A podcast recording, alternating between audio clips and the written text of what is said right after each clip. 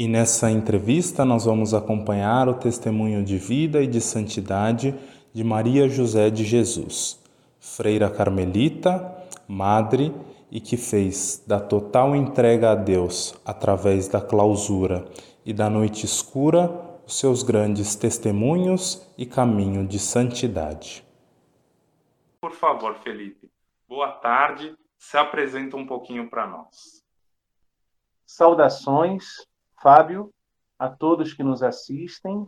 É uma alegria, uma satisfação estar aqui é, para poder falar um pouco da vida da serva de Deus, Madre Maria José de Jesus. Né? Ela que tem o epíteto de coluna do Carmelo brasileiro. Né? E nós vamos entender um pouco, vamos descobrir aqui nesse encontro é, por que, que ela tem esse codinome, né, esse epíteto de coluna do Carmelo brasileiro. É, como sempre, né, a vida dos santos servem para nos inspirar a seguirmos a nosso Senhor Jesus Cristo, a correspondermos ao seu amor, e também servem para interceder por nós. Né? Nós precisamos desses amigos do céu na nossa caminhada, na nossa luta como igreja militante. Eu sou natural do Rio de Janeiro e por graça de Deus, tenho proximidade, tenho amizade, carinho pelo Carmelo de Santa Teresa, no Rio de Janeiro. É justamente o primeiro Carmelo do Brasil, e onde a serva de Deus, Madre Maria José, ela foi priora. Ela ingressou nesse Carmelo e por longo tempo ela foi priora, isto é, ela foi a superiora do Carmelo. E ela teve um papel muitíssimo importante para este Carmelo e também para toda a ordem carmelitana do Brasil. Né? E nós vamos também descobrir o porquê. Né? E tenho é, essa proximidade, essa amizade, né? sempre que posso, sempre que é oportuno, gosto de visitar o Carmelo, gosto de ser aconselhado pelas monjas que lá vivem. Né?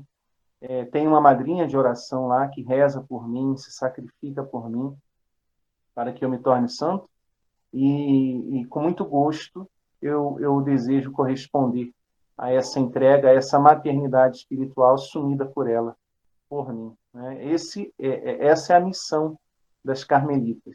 Né? É sofrer, amar e rezar, como diria Santa Teresa de Los Andes. Né? Bom, é isso. Sim. Bom, já iniciando a contagem dessa história, não é? Então vamos nos localizar, Felipe. Conta para nós é, em que contexto nasce, né? A Madre Maria José de Jesus nasce em 1882, mas em que contexto nasce? Então, como era a família? Tinham irmãos? Como, como era a estrutura é, em que ela vivia naquele momento? Ótimo. É, a Madre Maria José, ela tinha já, ela teve um pai que foi muito famoso, né, um historiador capistrano de Abreu. Né? Todos nós, ao estudarmos a história do Brasil, história da literatura, né, a gente tem a oportunidade de deparar com este nome. Algumas cidades nossas, sobretudo capitais, têm é, alguma rua com o nome de Capistrano de Abreu. Né? E quem foi Capistrano de Abreu? O pai da serva de Deus, Maria Maria José. Ele era natural do Ceará, nasceu no interior do Ceará e se formou. O pai dele era fazendeiro, né, foi formado, sobretudo no Recife, em Pernambuco, onde ele fez um curso na época, um curso de humanidades. Né. Depois ele vem para o Rio de Janeiro, porque ele era um literato, ele gostava muito de ler ele gostava muito, sobretudo, de novas ideias. Né? É, isso, é, infelizmente, não vai fazer muito bem para ele no contexto em que ele se encontra. Por quê? É, quando ele cursa é, o, o, o, curso de Humanidades em Recife, em Pernambuco, é, o ambiente acadêmico nesta época, e lá em, em Recife, estava muito dominado por ideias positivistas, ou seja, né, nós sabemos que é, é, a crença religiosa positivista é, ela desejava, na época, desde a sua fundação, substituir ah, o culto a Deus, né, o culto, a religião direcionada a Deus, é, mas que, na verdade, deveria ser substituída por um culto a Deus a razão, a Deus a ciência, né? no sentido de que ah, dedicar-se totalmente apenas à ciência, apenas aquilo que pode ser medido pelos cientistas, aquilo que é material, seria o próximo passo da evolução humana. É, então, o homem, como um ser religioso, que se dedica a algo transcendental, algo que está fora aqui desta realidade, ou que está nesta realidade, mas que transpõe ela, transcende ela, bom, isso é uma coisa de homens que não são tão inteligentes, que não são tão avançados, tão modernos. É isso que prega o positivismo. Né? Então, o verdadeiro homem sábio, inteligente, ele vai se dedicar a coisas que podem ser medidas, podem ser medidas pela razão, pelos instrumentos científicos. Então, é, essas ideias positivistas, elas permeavam o ensino do curso de humanidades e de outros cursos acadêmicos que tinham lá em Recife. E o Capistrano de Abreu, infelizmente, ele foi muito mal influenciado por essas ideias, né? de maneira que quando ele chega ao Rio de Janeiro, ele já chega é, praticamente ateu ou agnóstico, né? ele já não crê é, em algo divino, transcendente, e se pode se pode se dizer que, que ele possa admitir que exista, ele não acha que nós temos alguma possibilidade de contato com Deus, se é que Deus existe, não é? Então, infelizmente, é uma mente brilhante, mas que é, foi muito deformado filosoficamente por essas más ideias. Contudo, Capistrano de Abreu vem para o Rio de Janeiro e aqui ele começa a trabalhar primeiro numa livraria, gostava muito de ler, né? Faz amizade com literatos, com pensadores, com filósofos, escritores, e ele, depois de um tempo, consegue emprego na, no arquivo da Biblioteca Nacional do Rio de Janeiro. E era um emprego muito bom, né? um emprego é, é, bastante elevado. Depois, com o tempo, ele consegue é, lecionar, ele se torna professor no tradicional colégio Pedro II, aqui no Rio de Janeiro também. Nesse meio tempo, ele então começa a dar aulas, né, aulas de literatura, de língua portuguesa, de artes, e essas aulas particulares que ele dá, ele conhece uma jovem chamada Maria José, mãe da nossa futura serva de Deus, Madre Maria José. Né? E eles começam a se interessar, porque ambos são muito inteligentes, são muito eruditos, são muito, dado a, são muito dados à arte, à literatura, e é, eles acabam se identificando bastante. Depois de um tempo, começam a se gostar, e a contragosto do pai de, da, da Maria José, né, eles se casam. O pai da Maria José achava que essas novas ideias do Capistrano de Abreu não iam fazer bem, e na verdade ele tinha, ele era um pouco indisciplinado, ele tinha alguma dificuldade em seguir regras e tudo mais. Isso para o pai dela era muito grave, né? Então ele não apoiava, mas de qualquer forma eles se casaram. E a primogênita foi a Honorina de Abreu, filha do Capistrano de Abreu. Honorina, que é a nossa futura Maria Maria José. E por que esse nome Honorina? Né? Honorina, porque o avô dela, o pai do Capistrano, chamava-se José Honório. Então, o filho quis fazer uma homenagem ao pai, né? E colocou o nome dela, então, de Honorina, Honorina de Abril. Ela é a primeira filha, e o segundo filho chama Adriano, o terceiro filho se chama Abril, por incrível que pareça. Né? Ele nasce no mês de abril, e aí o Capistrano, bom, veja que, que, que coisa, não? É, Capistrano tem esse nome porque nasceu no dia 23 de outubro, memória litúrgica de São João Capistrano. Né? É, então, era costume antigamente colocar o nome do santo do dia, para que o filho tivesse um patrono e, além de tudo, um exemplo a ser seguido. Né? E aí, como a, as ideias do Capistrano de Abreu já eram bastante é, é laicas, né? já eram tentando tirar esse sentido religioso, ele já decide colocar o nome do filho no nome do mês que o filho nasceu. Né? Então, a coisa não tem muita, muita cabimento. Né? Tanto que colocam o nome do menino de Abril, ele é batizado como Abril, mas começam a chamar ele de Fernando. E é esse nome que pega. Né? ninguém chama ele de Abril, todo mundo chama ele de Fernando. Depois, eles têm é, mais uma filha, né, a Maristela. A Maristela é a caçula e, é, tragicamente, depois é, do parto que nasce a Maristela, a Maria José, a mãe da, da Honorina, da Maria Maria José, ela é, tem muitas complicações, complicações das quais ela não consegue se recuperar e ela acaba por falecer pouco depois do, do nascimento da Maristela, da última filha. Então, a partir daí, a família sofre uma reviravolta, não é? É, o capistrano sabe que não vai dar conta de é, dedicar-se ao trabalho no Colégio Pedro II, cuidar de todos os filhos, não é?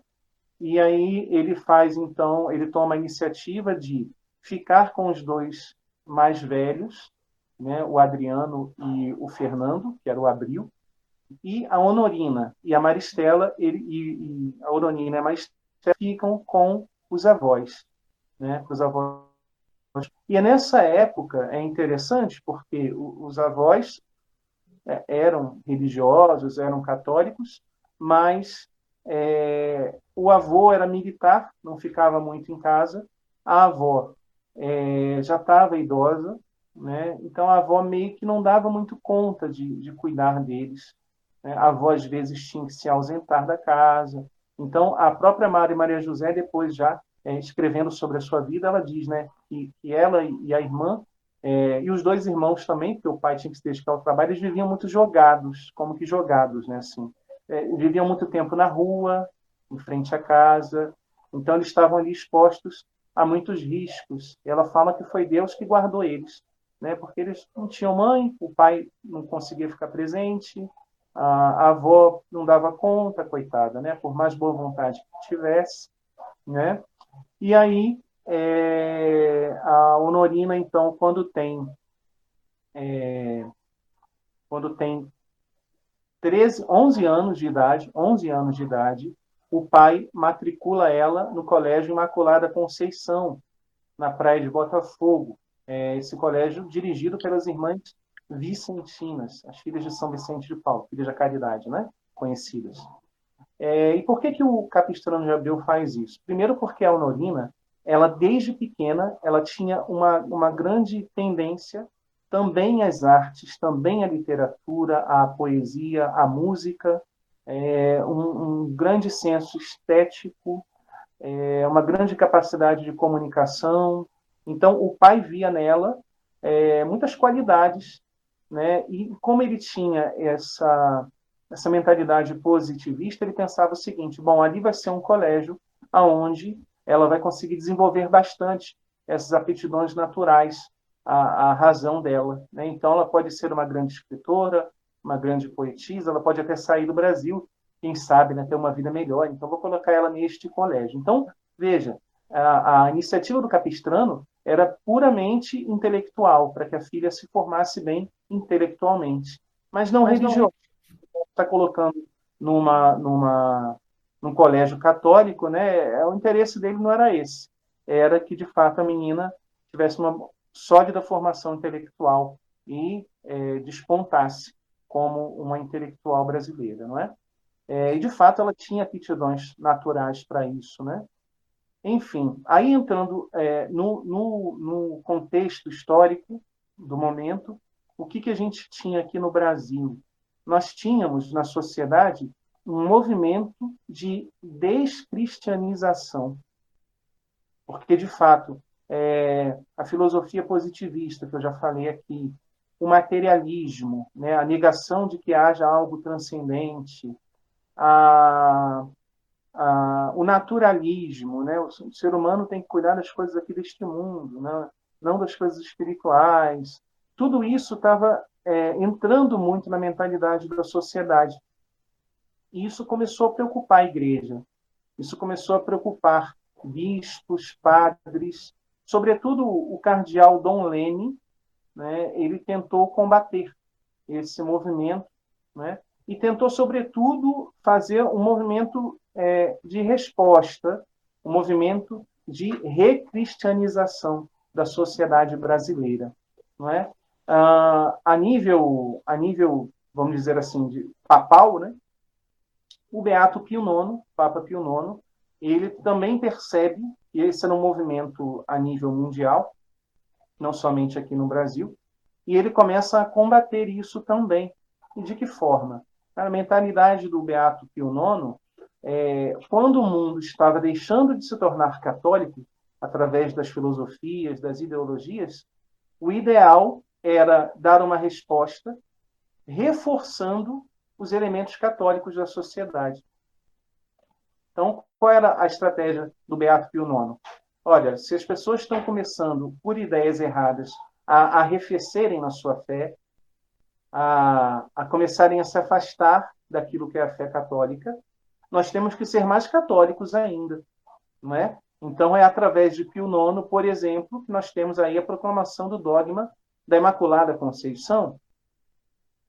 Depois de um tempo, o dogma da infalibilidade papal, né, que são dogmas, é, vamos dizer assim, que apontam muito claramente para essa questão transcendental, espiritual, né? O homem não é só matéria, existe algo além, né? É, imagina você com o dogma da Imaculada Conceição afirmar que a Virgem Maria foi preservada do pecado original na sua concepção pelos méritos futuros do sangue de Cristo.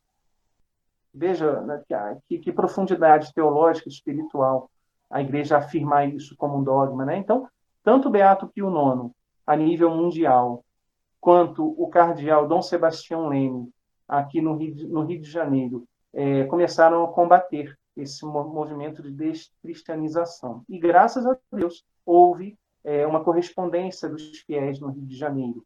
Né? Começaram, então, é, muitos sacerdotes, muitos leigos é, começaram a estudar a fundo a fé católica, a não se, não se conformarem com apenas ir à Santa Missa Dominical e cumprir os preceitos católicos apenas de fachada, mas procuraram começar a viver isso interiormente, de maneira existencial.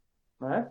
É, isso fez com que, no campo intelectual, ou seja, nas universidades, é, entre os jornais, os meios de comunicação, começassem a ficar permeados de intelectuais católicos, graças a Deus.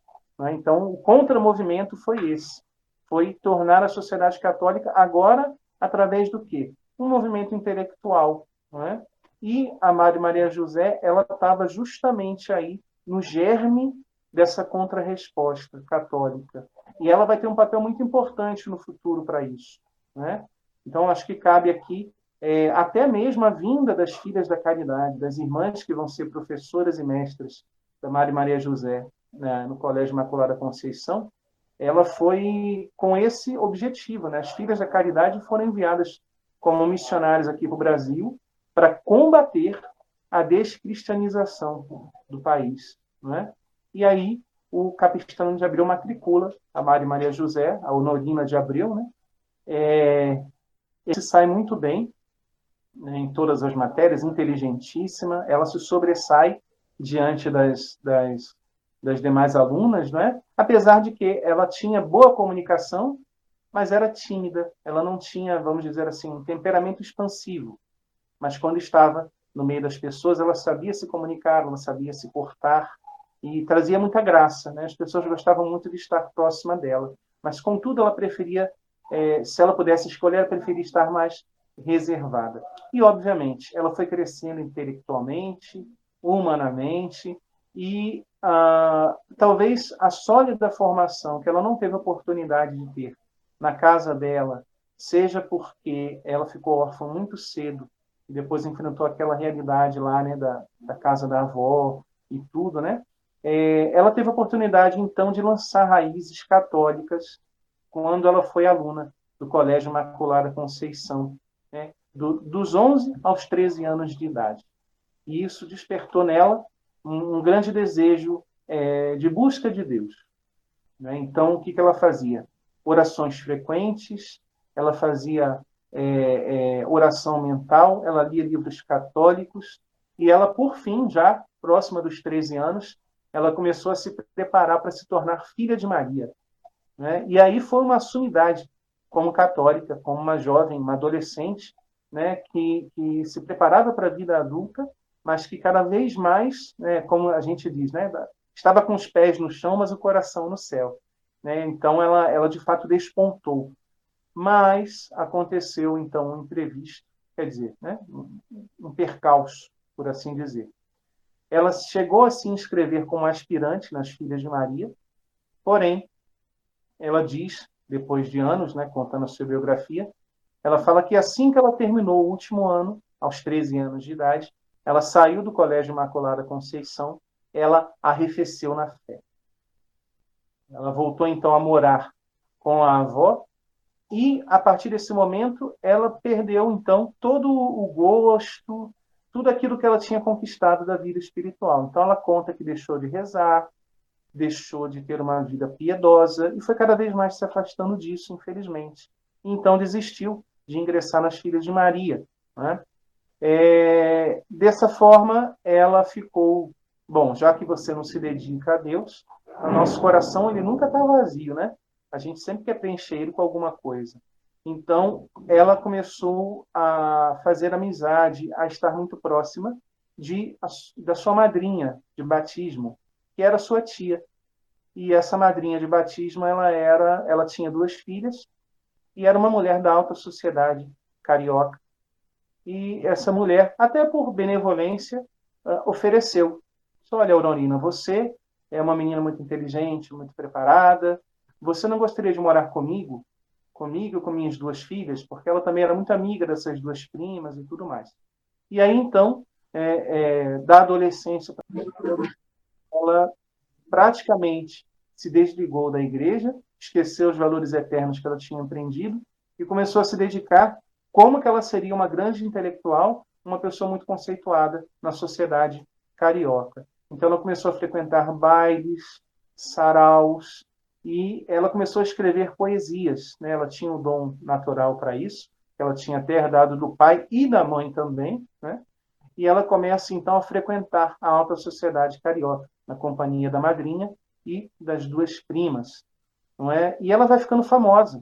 Ela vai ficando muito famosa porque ela compõe belíssimas poesias, ela sabe dançar, ela sabe se portar em sociedade. Dizem que ela tinha um porte de rainha, né? É, e ela começa a ficar até falada na sociedade, né? Bom, quem é essa? É a filha do Capistrano de Abreu. Bom, então essa daí é, nossa, ela é, é outro nível, né? Ela realmente é um grande partido, né? E ela encontrava alguns pretendentes até a casamento, mas ela parece que se achava um pouco superior a eles. Então ela negava isso, disse, não, conhece não, né? até que então ela, ela demonstra é, interesse por um rapaz, um famoso literato, né? Na época, eles começam a ter uma certa afinidade, uma certa proximidade. Mas é, só para contextualizar essa questão da escola, não é? As principais escolas da, daquela época, não é, eram religiosas, não é? Pertenciam a congregações, etc. Não é como nós vemos hoje que tem escolas é, que as congregações são responsáveis, que são do alto nível, e tem escolas é, laicas, vamos dizer assim, que também têm um, um alto nível. Naquele tempo era diferente. Por isso que mesmo um agnóstico, não é? Mesmo alguém que era, digamos assim, até contrário à, à igreja, não é? Não tinha outra opção se queria um bom estudo é, para os filhos, para a filha, do que um colégio católico, não é? Então, é, esse, esse é o ponto para que a gente entenda um pouquinho por que ela foi parar num, num colégio católico. Também lembrando, né, a gente está no finalzinho do século XIX, é, e aí a, a educação não era dividida entre educação infantil, Fundamental 1, Fundamental 2, ensino médio. Então, é, até na fala do Felipe, vocês puderam perceber que, que a Honorina tinha pouquíssima idade, não é? E já tinha concluído é, o estudo, mas é porque era diferente, não é? Não é como a gente tem agora, que vai aí dos, dos 3 aos 17 anos, não é? Nessa organização toda que a gente tem é, como educação, né? Também lembrando que a gente estava nessa ebulição que era o Brasil entre o Brasil Império e o Brasil República, não é? é? é praticamente nessa época do nascimento de Honorina, essa transição, não é? Então, até o, o que o Felipe falou nessa questão é, do, do pensamento positivista, não é? Aí também os ideais da Revolução Francesa, isso vem, é, digamos assim, acachapando não só o Brasil, mas praticamente o mundo inteiro ocidental, né? Então essas ideias vêm com muita força, não é? É são implantadas no, no Brasil República naquele início e, e, e, as coisas começam aí também a, a ter essa digamos assim, é, essa cisão entre igreja e Estado, porque já não se confundem mais, não é? A igreja já tem é, o seu lugar, o Estado tem o seu lugar, que era diferente no Império, não é? Que era diferente quando o Brasil era uma colônia. Algumas coisas a gente ganha com isso, outras coisas a gente perde, não é? Mas, enfim, esse, esse é o movimento da época, não é? Então aí, e é engraçado porque é, como eu já falei para o Felipe, não é? Parece é, a Honorina nasceu em 1882, mas parece que ela nasceu em 1982, porque essa história, não é, é de, da, da pessoa que até estudou num colégio de freiras, um colégio católico, que se animou, participava lá das ações do colégio, recebeu a Eucaristia, o Crisma, foi crescendo, foi se animando, participava de, de voluntariado, ações de caridades, e aí sai do colégio e tem aquela cisão, não é? Com a fé, com a comunidade, com a experiência de Deus. E é esse período que, que Honorina passa, não é? é? É, esse vazio que depois é preenchido é, pelo luxo, pela alta sociedade, pelas festas que ela passa, não é? Mas isso, né, curiosamente, não dura muito tempo no caso dela, não é? é e aí, é, Felipe, eu vou, vou pedir para que você explique também, porque nesse momento da vida, ela inicia algo que depois vai ser quase que uma das marcas dela, também por essa inteligência, não é? Estamos falando de alguém que falava sete idiomas, não é? Então, é, uma das mentes certamente mais brilhantes do Brasil, porque não só ela fazia um, um, um, um trabalho, um serviço de tradução das obras, não é? e obras muito importantes para aquela época e ainda hoje, como também tinha capacidade de comentar essas obras, não é? é mas depois a gente fala um pouco mais sobre essa questão, porque aí vai ser muito mais marcadamente no Carmelo. Mas antes de toda essa vida no Carmelo, ela faz a tradução de um livro, um livro é, de, de, religião, um livro da igreja, não é? É um livro de um santo, não é? E, e aí, não sei se talvez por esse livro, porque exatamente o que levou ela a essa conversão definitiva, ninguém sabe porque ela não deixou registrado, né? Mas então, eu gostaria que você contasse essa história da tradução do livro e da conversão dela, que se deu num ambiente em que a gente não espera muita conversão, não é? Mas, enfim, conta pra gente, por favor, esse, esse momento da vida dela. Isso, exatamente. Agora é como se a gente iniciasse aqui um segundo tomo, né? Um segundo capítulo da, da, da história dela, né? Porque agora vai ter uma outra reviravolta, né? Ela está, então, como, como nós dissemos, é, dedicada a essa vida social, intelectual, afastada de Deus, mas ainda jovem, né, por volta dos 20 anos de idade, ela está então num baile né, da, da, alta sociedade carioca e uma amiga dela, a Esther, que é uma das melhores amigas, se não a melhor, conta que é, inesperadamente no meio do baile, enquanto ela estava dançando com o um rapaz, a Honorina ela deixa a dança, solta o rapaz e sai meio como que perturbada. Ao passo que a amiga dela, uma outra amiga, Zizi, pergunta: né, o que está acontecendo, Honorina? E ela diz assim: não, não posso falar. Mas sai meio desnorteada do baile. Né? Então, assim, tanto a Zizi quanto a Esther acreditam que ali houve um toque da graça de Deus. Por quê? Porque a partir daquela noite, ela não aceitou mais convites para ir para baile, né? ela parou de frequentar é, é, as rodas sociais por pura, por pura soberba, né?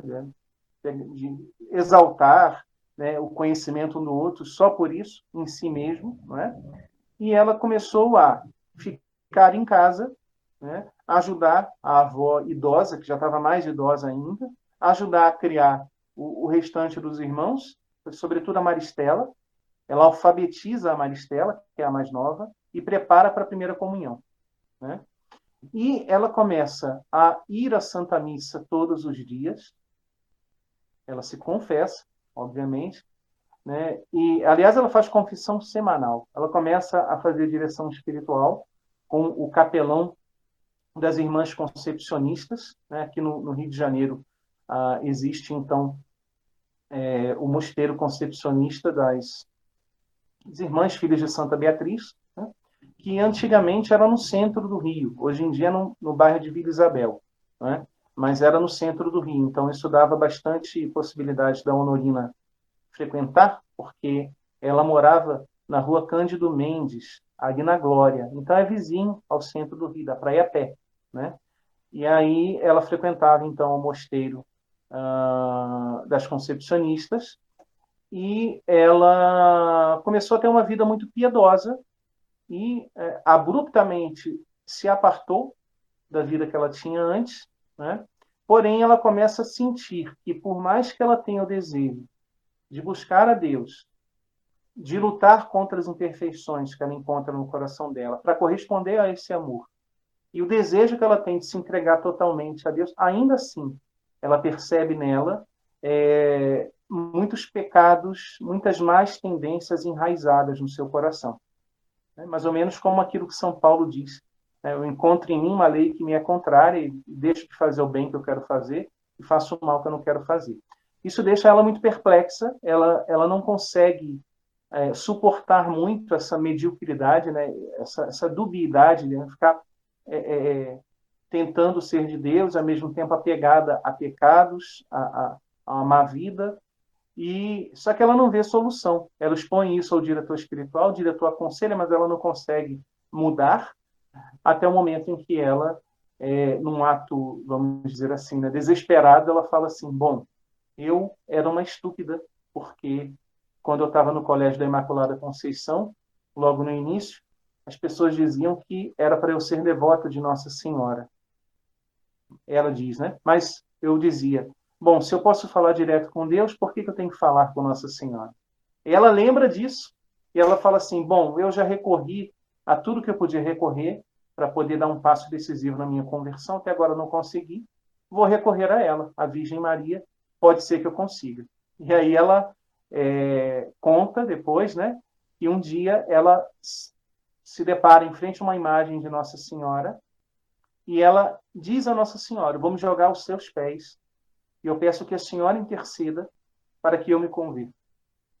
E ela faz isso, né, fisicamente, né, ela se prostra no chão e abraça os pés da imagem da Virgem Maria e ela fala que ali ela levanta, e ela, ela diz que na hora que ela levantou, ela já sentiu que houve uma diferença. Que a graça de Deus tinha operado algo na alma dela. E ali, de fato, né, é claro, ela continua tendo lutas lutas para conservar a castidade, lutas para seguir no caminho de Deus, mas ela percebe, ela diz que já está diferente, ela já consegue corresponder melhor à graça de Deus e já consegue ser mais auxiliada por Deus nesses combates, a partir dessa experiência com a Virgem Maria. É aí, então, que ela se aproxima mais ainda né, de, de amigas muito católicas e ela, graças a Deus, consegue, então, é, ingressar na pia união das filhas de Maria. É, aí sim ela se torna uma filha de Maria, que, que era uma confraria né, antiga, aonde as jovens se consagravam a Nossa Senhora e faziam como que votos, né, para leigos, né, votos é, de serem devotas, de buscarem a santidade, de serem castas, é? Isso, claro, a, a união das filhas de Maria preparou excelentes esposas e mães de família, excelentes religiosas também. Né?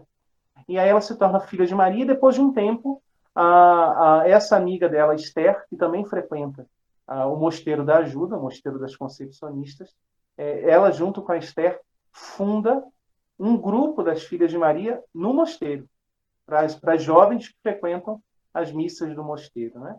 E aí, então, uh, muda o diretor espiritual dela, né?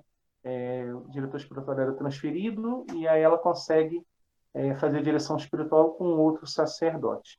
Nesse meio tempo, bom, esse sacerdote ele é, ele é muito amigo do Carmelo de Santa Teresa, não é? Então é, supõe-se, imagina-se que isso tenha é, seja a explicação para a gente poder entender por que, que, a, que a Maria Maria José, que é honorina, ela não quis ser concepcionista, né? uma vez que também é uma vida de clausura, né? e ela já estava ali na, no Mosteiro da Ajuda, então seria muito natural que ela quisesse ser concepcionista. Mas aí dizem que, porque esse novo diretor espiritual era próximo do Carmelo, provavelmente ele, ele tenha ajudado ela a, buscar o Carmelo, não é? Mas dizem que quando ela, ela começa, então, a ser muito requisitada nesse tempo para escrever para periódicos, para jornais das paróquias, para fazer textos, artigos, né?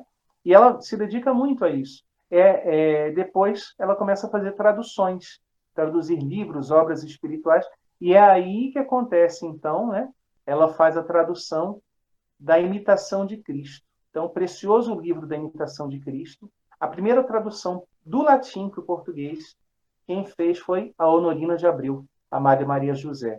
E ela já lia esse livro, já se alimentava espiritualmente dele em latim, né, que era uma das línguas que ela dominava. Tanto que é uma dessas obras que ela comenta, né, como você disse, né, Fábio? E ela escreve, então, a imitação de Cristo. É... depois ela se dedica a outras traduções, e são até essas traduções que vão, então, é, que ela vai conseguir dinheiro, renda, para pagar o dote, para ingressar no Carmelo. Não é?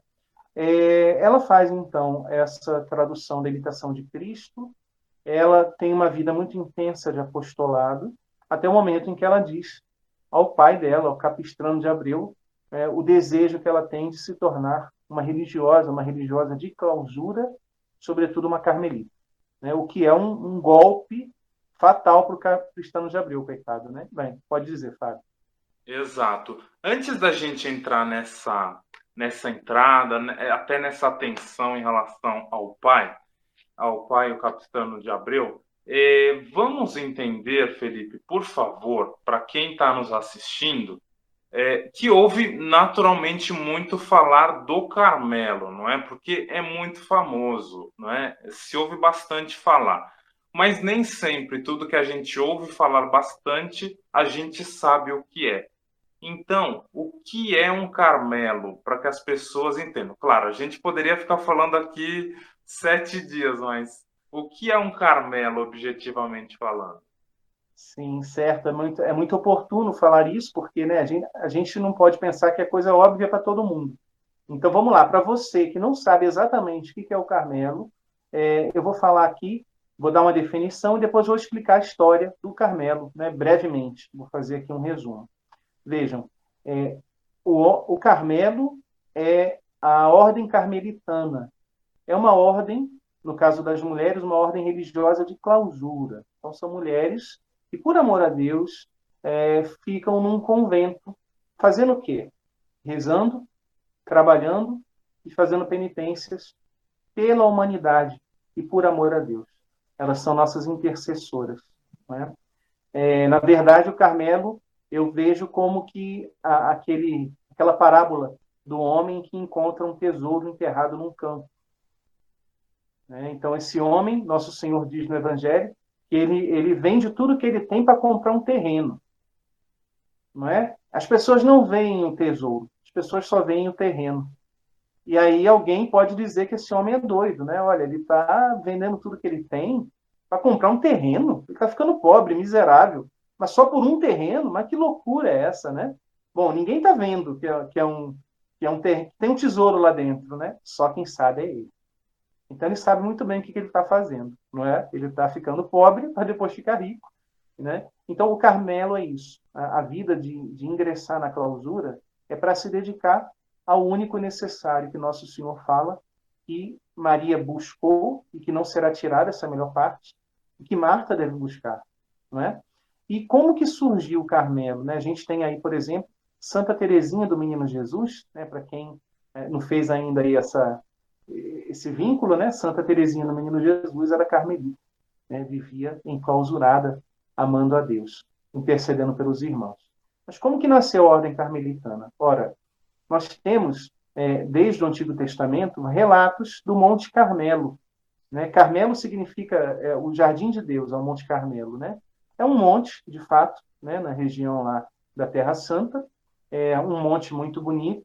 A vegetação do Monte Carmelo muitas flores. Então, os autores sagrados do Antigo Testamento é, frequentemente citam a beleza do Monte Carmelo. Né? O profeta Elias lá no livro de Reis, é, tem um episódio né, que o profeta Elias defende a fé no Deus único contra os adoradores de Baal, né, e isso serve de testemunho é, para o povo de Israel, para o povo de Deus, é, pedir perdão por ter se dado à idolatria e voltar ao Deus verdadeiro. Isso acontece no alto do Monte Carmelo, não é? E é, anos depois, já no século 11, 12, com o tempo das cruzadas, alguns franceses que vieram fazer cruzadas na Terra Santa para retomar a Terra Santa é, dos muçulmanos, esses franceses, alguns francos, né, eles decidiram se fixar na encosta do Monte Carmelo e viverem como eremitas, buscando uma vida de oração e penitência, buscando uma vida de perfeição, de santidade. Isso desmistifica um pouco aquela lenda de que todo mundo que ia para as cruzadas só tinha interesse comercial. Não, né? Muitos homens se dedicavam às cruzadas por amor a Deus, né? Porque veja, um mercenário, um homem que simplesmente quer por interesses econômicos fazer uma cruzada, ele não vai chegar num lugar e vai falar assim, bom, agora eu vou viver como eremita aqui, vivendo pobreza, castidade e obediência. Não, não vai acontecer isso em larga escala, como aconteceu no caso dos primeiros carmelitas, então, como eles viviam na encosta do Monte Carmelo?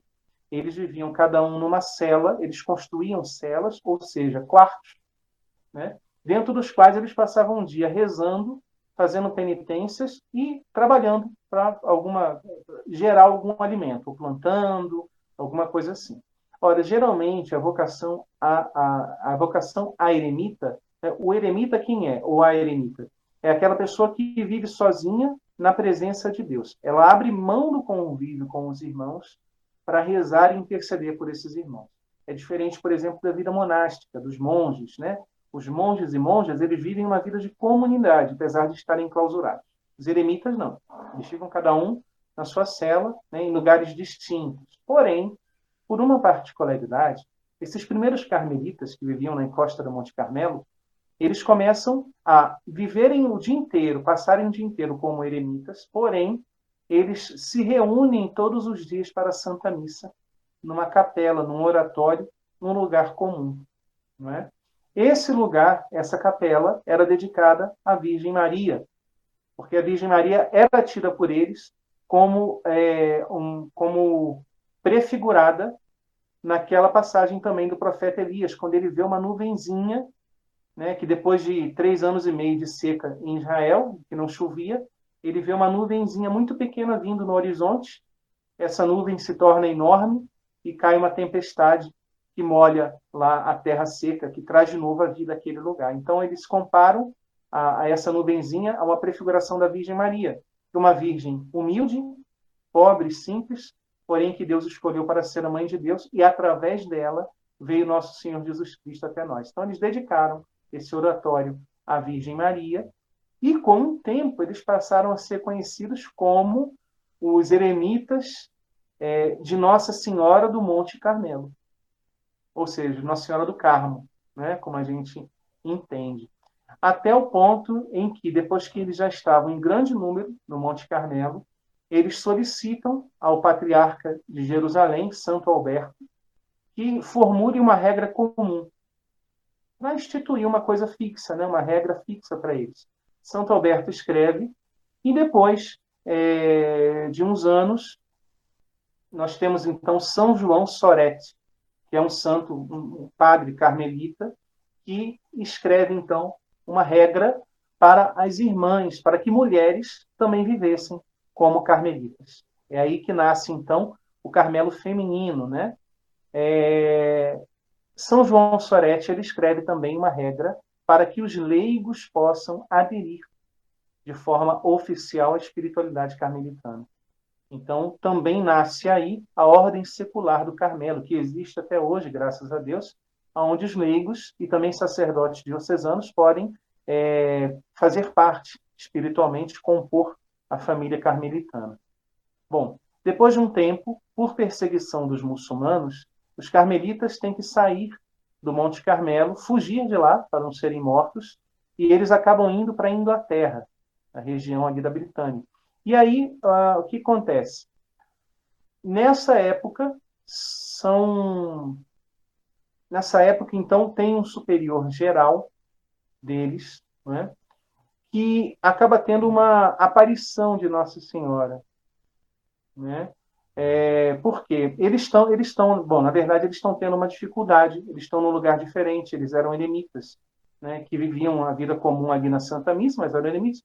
Então, de repente, coitados, né, é, eles estão refugiados, por assim dizer, né, num lugar diferente, e aí São Simão Stock é o padre carmelita, que é o superior geral da ordem, e que, depois de fazer muitas orações, penitências, pedindo a Deus né, que, que dê novos rumos, que proteja a ordem, para que a ordem não pereça diante daquela instabilidade toda. Bom, Nossa Senhora aparece para ele como Nossa Senhora do Monte Carmelo, Nossa Senhora do Carmo, e entrega a ele o escapulário. Né? Ela já está vestindo um escapulário, mas ela entrega. O que é o escapulário? É o hábito do Carmelo. E tem esse nome porque ele, ele tem um formato como se fosse, pensa num, num, num lençol, um furo no meio, e que você coloca a cabeça nesse, nesse lençol, né? E joga uma parte desse lençol para trás, uma parte para frente. Esse é o escapulário. Tem esse nome porque escápula é, significa ombro, ou seja, aquele que cai pelos ombros. Então, o escapulário ele é o hábito do Carmo. Bom, Nossa Senhora aparece vestida com, com escapulário, como Nossa Senhora do Carmo, entrega um escapulário na mão de São Simão Stock e diz o seguinte: olha, isso daqui é um sinal de predestinação. Todo aquele que morrer vestido do hábito do Carmelo, que é a minha ordem, não perecerá no fogo do inferno. Né? Então, tem, tem outras coisas que Nossa Senhora fala, mas para ser mais breve, sucinto, né, a, acontece essa aparição e depois de um tempo é, os carmelitas vão florescendo em vocações por toda a Europa. Ah, o ramo feminino, então, já no século XVI, passa por uma crise. Também o ramo masculino, né? O que, que é isso? Eles passam por um período de mitigação da, da, da regra carmelitana. Eles começam a mudar muito o modo de viver. Ora, para quem é carmelita, existe uma regra, não é? é? Então, se você se propõe a ser carmelita, você tem que viver de acordo com aquela regra. Não é? Como, por exemplo, assim, ah, eu quero ser jogador de futebol, não é? Mas, mas eu não quero treinar, eu também não sei jogar direito. Não, peraí, mas você tem que fazer aquilo do que você se propõe, não é? Então, assim, para ser carmelita, tem que viver a regra do Carmelo. E já no século XVI, essa vivência da regra, ela estava muito relaxada. Né? Então, as, as, monjas estavam vivendo de uma maneira já meio dissoluta, é, meio mitigada. E aí, graças a Deus, nosso Senhor suscita Santa Madre Teresa de Jesus, né? que depois também de uma, de uma experiência de conversão, é, ela, ela então pede autorização à priora dela para ela fundar um Carmelo, um Carmelo feminino, né? Outras monjas seguem a ela e ela então funda o Carmelo de São José, que é um Carmelo que volta à observância restrita, a observância como era a regra carmelitana anteriormente. E são conhecidas então como as carmelitas descalças, não porque elas andavam descalças, né? mas porque elas eram mais pobres, mais observantes, mais radicais do que as outras carmelitas. E desse primeiro mosteiro de São José nascem muitos outros, não é? Tanto que aqui no Brasil, a maioria dos carmelos que nós temos são carmelos descalços, ou seja, filhos, frutos desta reforma de Santa Teresa. Também acontece uma reforma na parte masculina com São João da Cruz, amigo de Santa Teresa, também doutor da Igreja, não é? Ele empreende a reforma na, na, na ala masculina do Carmelo. Sofre muito para conseguir fazer isso, né? Até que nós chegamos aqui ao Carmelo, no Rio de Janeiro. Como que chega a Ordem Carmelitana aqui no Rio? Onde depois a, a Maria Maria José vai ingressar. É através da Madre Jacinta, uma jovem que sente o desejo de ser carmelita, sente o desejo de viver a vida de clausura, de viver essa radicalidade, mas que encontra muitas dificuldades. Né? E aí, já ali na, na região da Lapa, no Rio de Janeiro, né? não da Lapa de São Paulo, da Lapa do Rio, nós temos ali é, um primeiro momento, a Madre Jacinta, junto com a sua irmã e mais algumas jovens, fundam um primeiro recolhimento, ou seja, um primeiro, vamos dizer assim, projeto de mosteiro, né? Algumas meninas, algumas jovens que querem viver é, essa radicalidade da vida contemplativa. Depois de muitos anos, conseguem a aprovação, se torna então ali o primeiro Carmelo descalço do Brasil, é? e a partir dele é que vem todos os outros Carmelos que existem no Brasil. É? É, bom, enfim, essa é, é uma história resumida da Ordem Carmelitana e de como que chegaram aqui no Brasil. Né? Sim. É, tem também uma, uma interpretação que eu gosto bastante, não é? Sobre o Carmelo, que é a vinha do Senhor, não é? Sim, sim. A vinha no sentido que como, como que o vinho é produzido, né? Então você planta, colhe, trabalha naquele vinho, depois ele tem um processo próprio, não é? De fermentação até chegar ao ponto de ficar pronto. Tem vinho, por exemplo, que demora cinco anos para ficar pronto. E o, o Carmelo é esse lugar, não é? É esse lugar de muito trabalho, de, de muito serviço, mas também de muita oração, porque todo aquele é, trabalho é, é, tem de ser complementado pela graça de Deus, pela ação do Espírito Santo, mas no final vem o vinho. O vinho é alegria, não é? Né, nessa linguagem bíblica, não é? Então o Carmelo é o lugar de muito trabalho, muito serviço, muita oração, mas também um lugar de muita alegria, não é? Quem já viu é, uma, uma freira carmelita, não é? Sabe que ela sempre está com um sorriso no rosto, não é? Mas como é que trabalha tanto e está com um sorriso no rosto? Justamente por isso, não é? Porque encontrou alegria, porque encontrou esperança em todo aquele esforço, em todo aquele serviço, não é? Então, é, a gente tem essa visão deturpada do que é é, um, um convento, do que é uma clausura, mas é um lugar de muita alegria. Não é um lugar da tirania, como mostram os filmes, as novelas, que a freira é sempre aquela pessoa má, rancorosa, não. É um lugar de extrema felicidade, porque aquelas pessoas que estão ali escolheram. E escolheram por nós, porque estão lá não para rezar por elas mesmas, mas para rezar por nós, pela humanidade, pela também pela para que a gente possa ter força suficiente para construir um mundo melhor, um mundo de paz, de justiça, de misericórdia. E aí também eu já já encaixo, Felipe, para entrar nessa, digamos assim, nesse acontecimento que é a honorina eh, dentro do Carmelo, aí já com o nome de, de Maria José de Jesus, não é?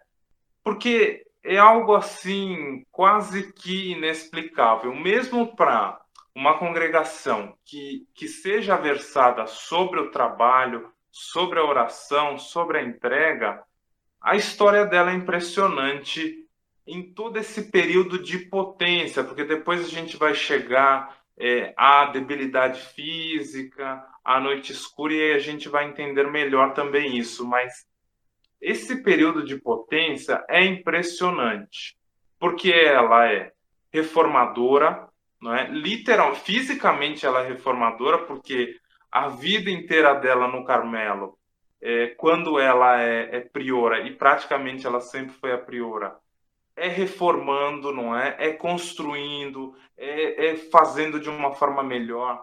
Também é reformadora nesse sentido de cada vez mais entrar na espiritualidade, viver de uma forma mais intensa. É fundadora, porque com, com vai fundar muitos Carmelos no, no Brasil, no próprio Rio de Janeiro, não é? é então, assim, o que, que você pode dizer dessa potência toda que ela é, não é, no Carmelo, dessa vida dela de, de, de fato entrega total, não é? Porque é impressionante, é, assim, a gente fica cansado quando a gente ouve tudo que ela fez, porque é uma coisa impressionante. É verdade, é, é uma lista muito grande de benefícios, de coisas, né, que ela acabou realizando. E, e é interessante, eu vou, vou, aqui adiantar alguma coisa, vou, vou dar um spoiler aqui, hein? porque ela tem essa fase produtiva, né, é, vamos dizer assim, é, muito, muito patente, né, da, da, da, reforma em si que ela faz, e a gente vai falar melhor sobre isso para vocês que estão assistindo. Mas depois, quando ela é, já está idosa, doente, enfraquecida, em crise espiritual, ela também é uma reformadora, porque ela se assemelha ao Cristo sofredor. Ela se configura totalmente a Cristo. E isso tem muito mais mérito, né? Então, é, isso tira a gente um pouco daquele pragmatismo, né? Às vezes as pessoas questionam, né? É, veja, mas elas ficam lá dentro enclausuradas, elas podiam estar do lado de fora. Tem tantos pobres, tem tantas crianças para serem ensinadas, tem tanta dificuldade no mundo, por que, por que elas não estão aqui arregaçando a manga? Né? Então, é uma visão materialista, porque, na verdade, a entrega de uma mulher que está lá dentro do claustro, rezando e se sacrificando por nós e se configurando a Cristo por isso, bom, a gente não tem como medir a fecundidade dessa vida, não é? Papas que já disseram, né? A vida contemplativa é o oxigênio da igreja.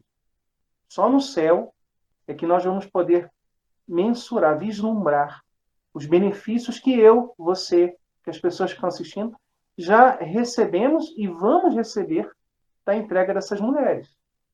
Nós nem sabemos disso, né? mas com certeza é, alguma dificuldade que a gente já conseguiu superar, algum livramento que nós já tivemos, pode se dar à entrega, ao sacrifício escondido de uma irmã carmelita. Não é? É, nesse sentido, elas são nossas mães, né? Também, né? Elas nos adotam como filhos. Pode falar. Exato. E aí, nesse período de, de potência máxima, vamos dizer assim, que foi um período curto da vida, não é? Foram praticamente ali 12 anos. Assim, desde o noviciado, para que as pessoas entendam, ela já apresentava problemas de saúde, não é? Também advindos de uma época onde não existia saneamento básico, onde a saúde das crianças eh, não tinha tudo aquilo que nós temos hoje, não é? Toda essa atenção básica e etc. É, então ela já apresenta problemas de saúde, mas durante 12 anos ela se mantém muito firme, muito atuante, não é? é no tempo todo dela de Carmelo, ela vai ser é, por nove triênios priora, não é? Também uma, uma, uma revolução, porque ela é algumas vezes reconduzida ao cargo de priora, quando nem poderia ser, porque a regra dizia que não poderia, não é? Ela também tinha a característica de escrever cartas, não é? E, e aí tem alguns registros, só daquelas que, que pôde se contar, são 1.697 cartas, não é? Seja para as próprias irmãs, para os outros conventos, para, para as autoridades eclesiásticas, leigos, enfim. É, é assim, é, é, algo absurdo, não é? Em, menos de, de 30 anos, 1.697 cartas só daquilo que se pôde contar. É, é óbvio, não é?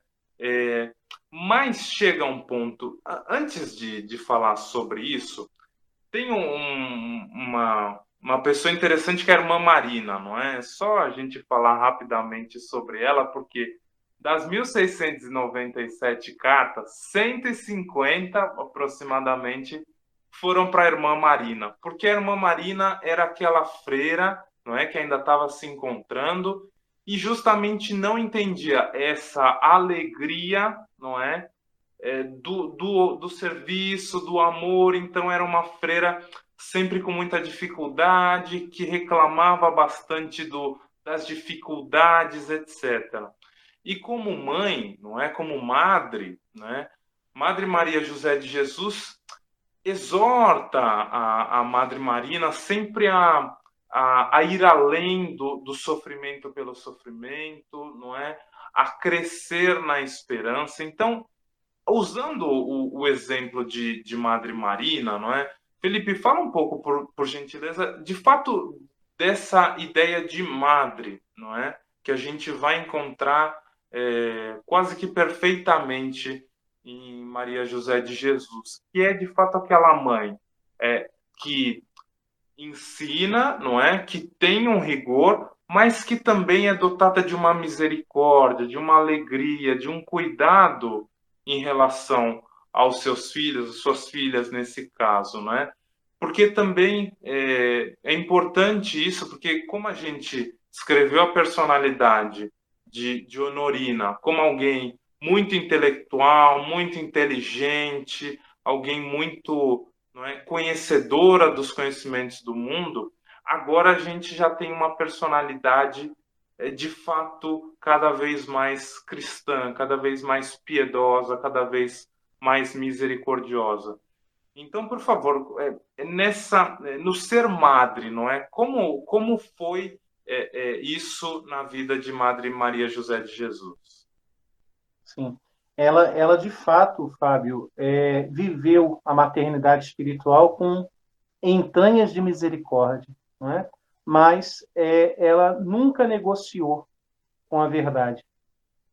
Ela sempre foi muito justa com as irmãs, ela sempre procurou é, retirar, né, levar as irmãs a, terem, a, a viverem o melhor, a darem o melhor de si.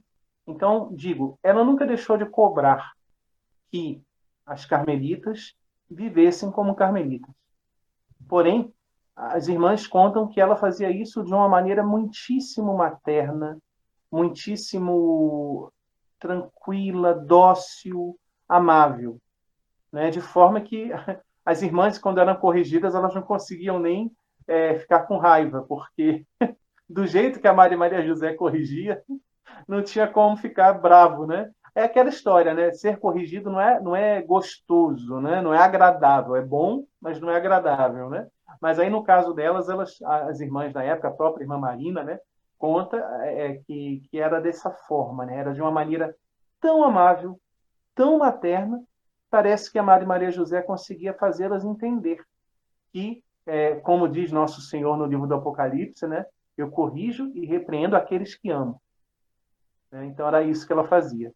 Ela corrigia e repreendia, não deixava de fazer isso, mas fazia com um amor entranhado de misericórdia, impressionante. A própria irmã Marina, né, é, passa então por, esse convívio todo com a Maria Maria José, como que uma espécie de conversão, porque ela se torna uma boa monja depois, até ela se torna a primeira biógrafa da Maria Maria José, não é? A irmã Marina. É, tem um caso interessante, eu não vou saber lhe precisar o nome da irmã e, e, e, e uma outra informação, mas é, isso eu não li, isso eu ouvi de uma de uma aspirante do Carmelo, amiga minha, que também estuda a vida da Maria Maria José, né? E ela me contou o seguinte, né? Isso, isso que eu vou contar vai ilustrar bastante essa maternidade espiritual da Maria Maria José. É, é, essa minha amiga me contou que, é, em dado momento do priorado, do priorado da, da Maria Maria José, uma das irmãs apresentou sintomas de depressão. Isso lá pela década de 30, 40, alguma coisa assim, né? E aí conta que a, a Maria José, ela percebeu. Por quê? Porque a irmã não saía mais do quarto dela, da cela, a irmã não estava indo para as orações com fidelidade, ela não estava cumprindo bem o trabalho, estava muito desanimada, né? E a Madre Maria José começou a dar mais atenção a essa irmã e perguntou para as outras irmãs que eram da turma daquela, que eram noviças junto com ela, né? Perguntou: olha, vocês que conhecem ela desde antes dela entrar aqui no Carmelo, o que, que a irmã Fulana mais gosta?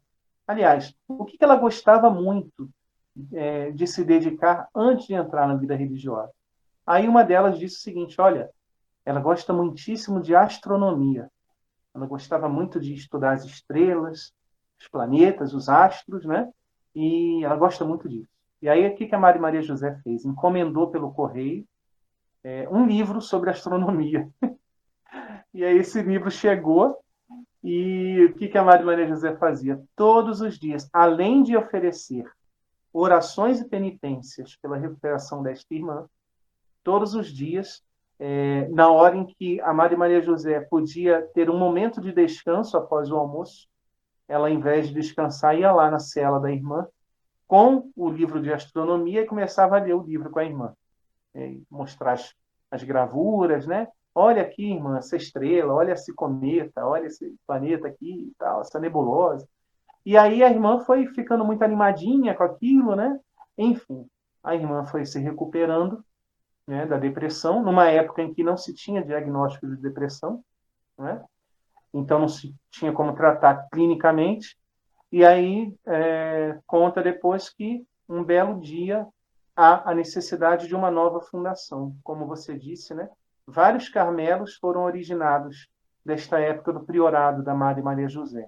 E aí, se, eu não, se não me falha a memória, seria talvez o Carmelo de Tanguá, aqui na região metropolitana do Rio de Janeiro, mas não tenho certeza mas seria para fundar o Carmelo, provavelmente de Tanguá.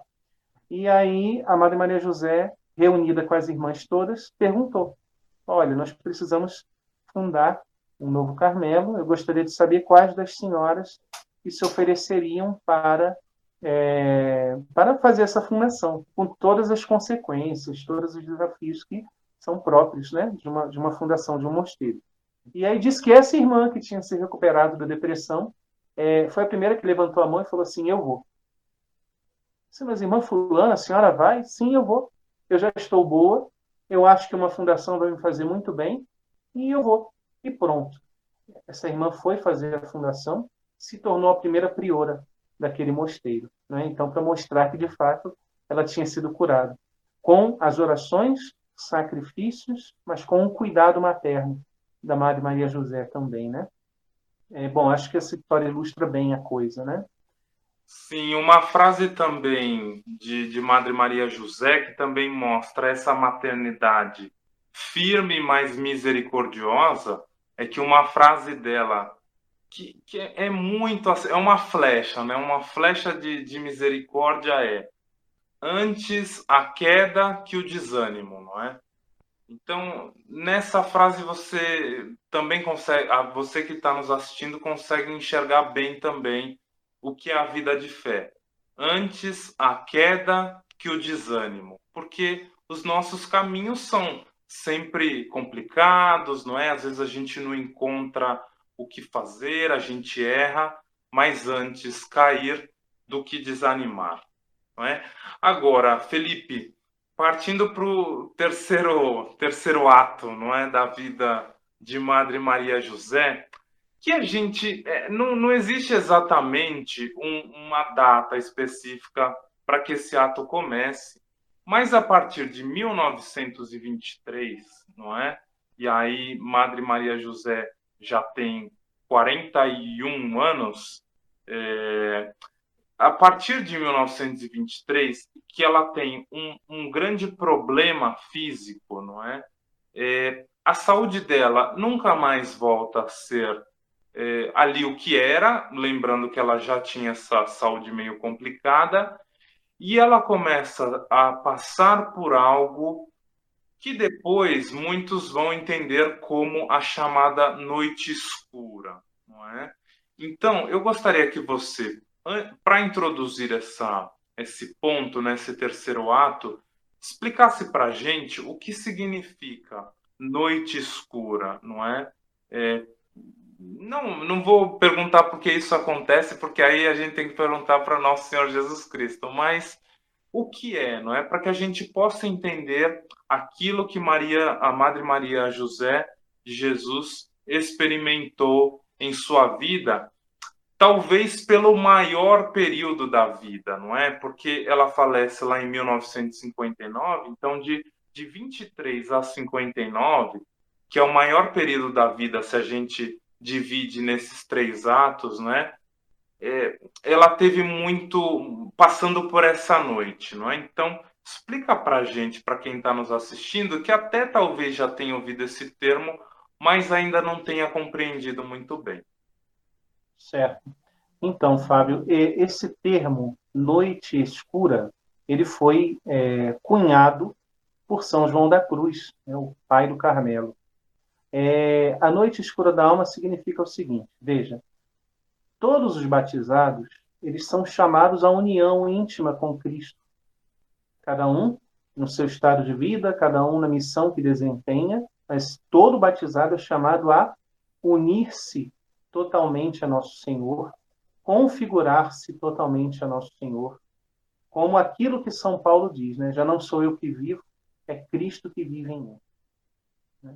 Então, o caminho do cristão, nessa identificação, nessa configuração com Cristo, ele vai cada vez, ele tende, né? O natural é que cada vez ele aumente, é que cada vez a gente esteja mais próximo de Deus. Não é?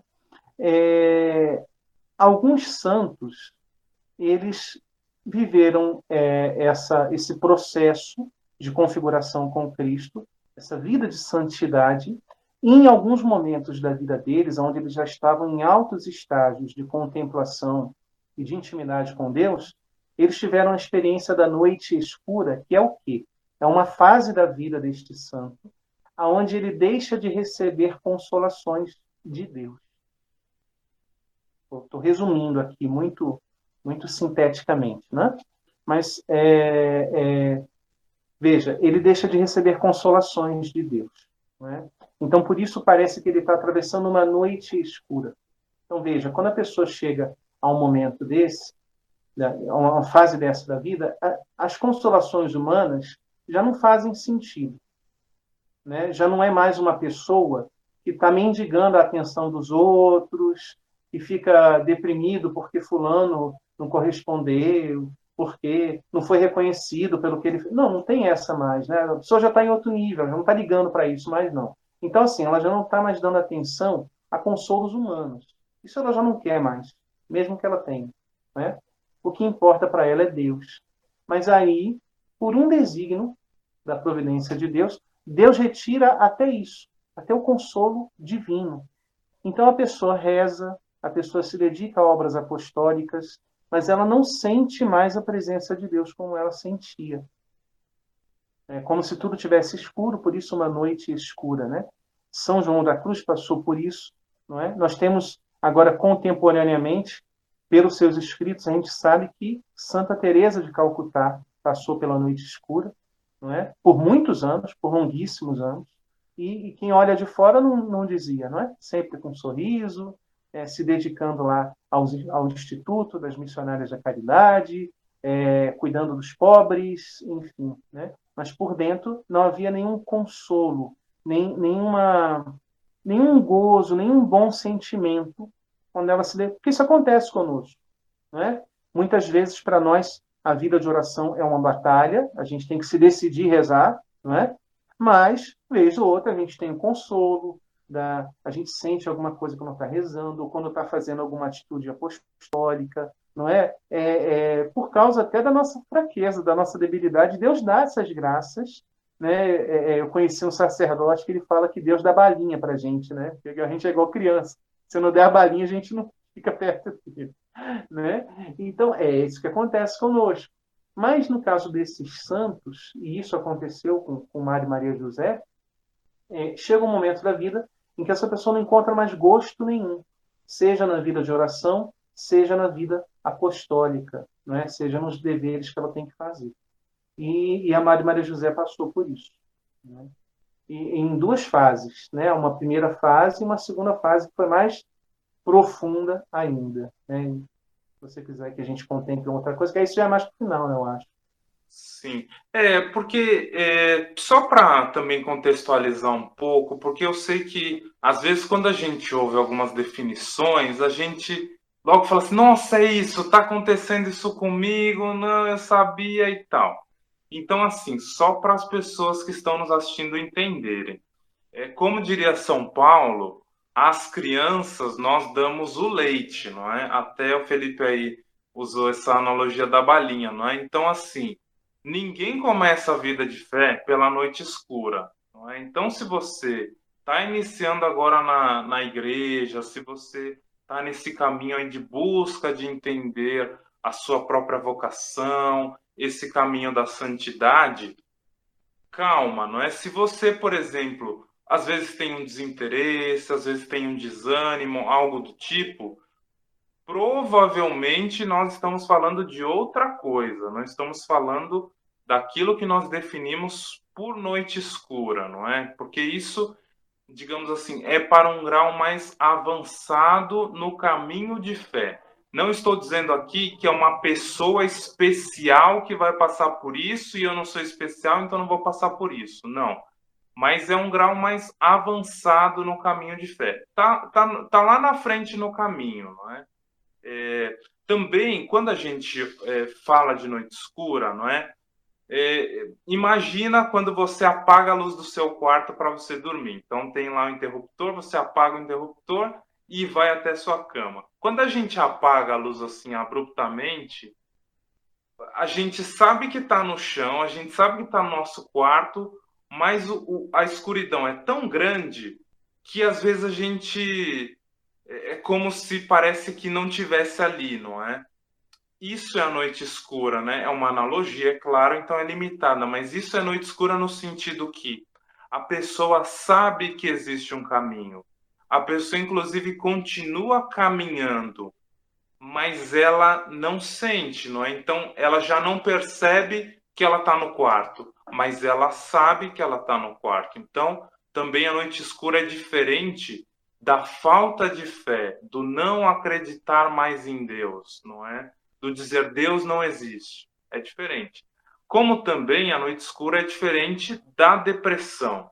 A depressão é uma doença psíquica que afeta muitas pessoas, sejam elas padres, leigos, freiras, etc., não é?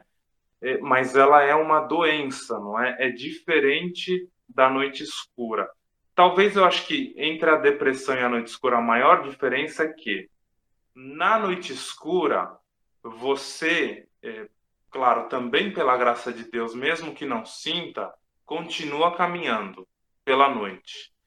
Na depressão você sente um vazio tão grande, não é? Um sofrimento tão grande que você já não caminha mais na sua própria vida. Então você já não tem força mais para trabalhar, para conviver com a sua família, enfim, tudo aquilo que sofre quem está numa depressão, não é? E aí tem os graus da depressão também. Na noite escura você continua caminhando, mesmo que não sinta, não é? E aí até Felipe deu o exemplo de Santa Madre Teresa de Calcutá, não é? Ela continuou caminhando, mesmo que não sentisse nada, assim como Madre Maria José de Jesus continuam caminhando. Então, Felipe, já entrando aí também, assim, gente, é um assunto muito complicado. É claro que em 10, 15 minutos aqui da entrevista, é claro que não dá para dizer sobre tudo, não é? é? Teologicamente, não é? Enfim, sobre isso, mas enfim, para que a gente entenda é, para onde a gente está indo, né? Então, é, eu queria que você já nos explicasse, já nos introduzisse nesse ponto da vida de, de Madre Maria José, que ela tem uma grande limitação física, porque, por exemplo, ela sofre com varizes, não é? E naquela época, aí nós estamos falando dos anos 40, dos anos, dos anos 30, 40, 50, a tecnologia era outra, os conhecimentos eram outros, então varize era um problema que até impossibilitava, impossibilitava a pessoa de andar, por exemplo, né? E aí tinha outros problemas respiratórios, tinha uma imunidade baixa, então ficava muito resfriada, febres, etc. Então tinha a limitação física e tinha também a questão da noite escura. Então, como que é esse período onde ela vai se conformando ao Cristo, ao Cristo sofredor, mas que também tinha tanto trabalho ainda para fazer, não é? Não é que ela pôde simplesmente ficar na cela dela tranquila que tudo estava resolvido, né? Então, como é esse momento da vida dela, Felipe?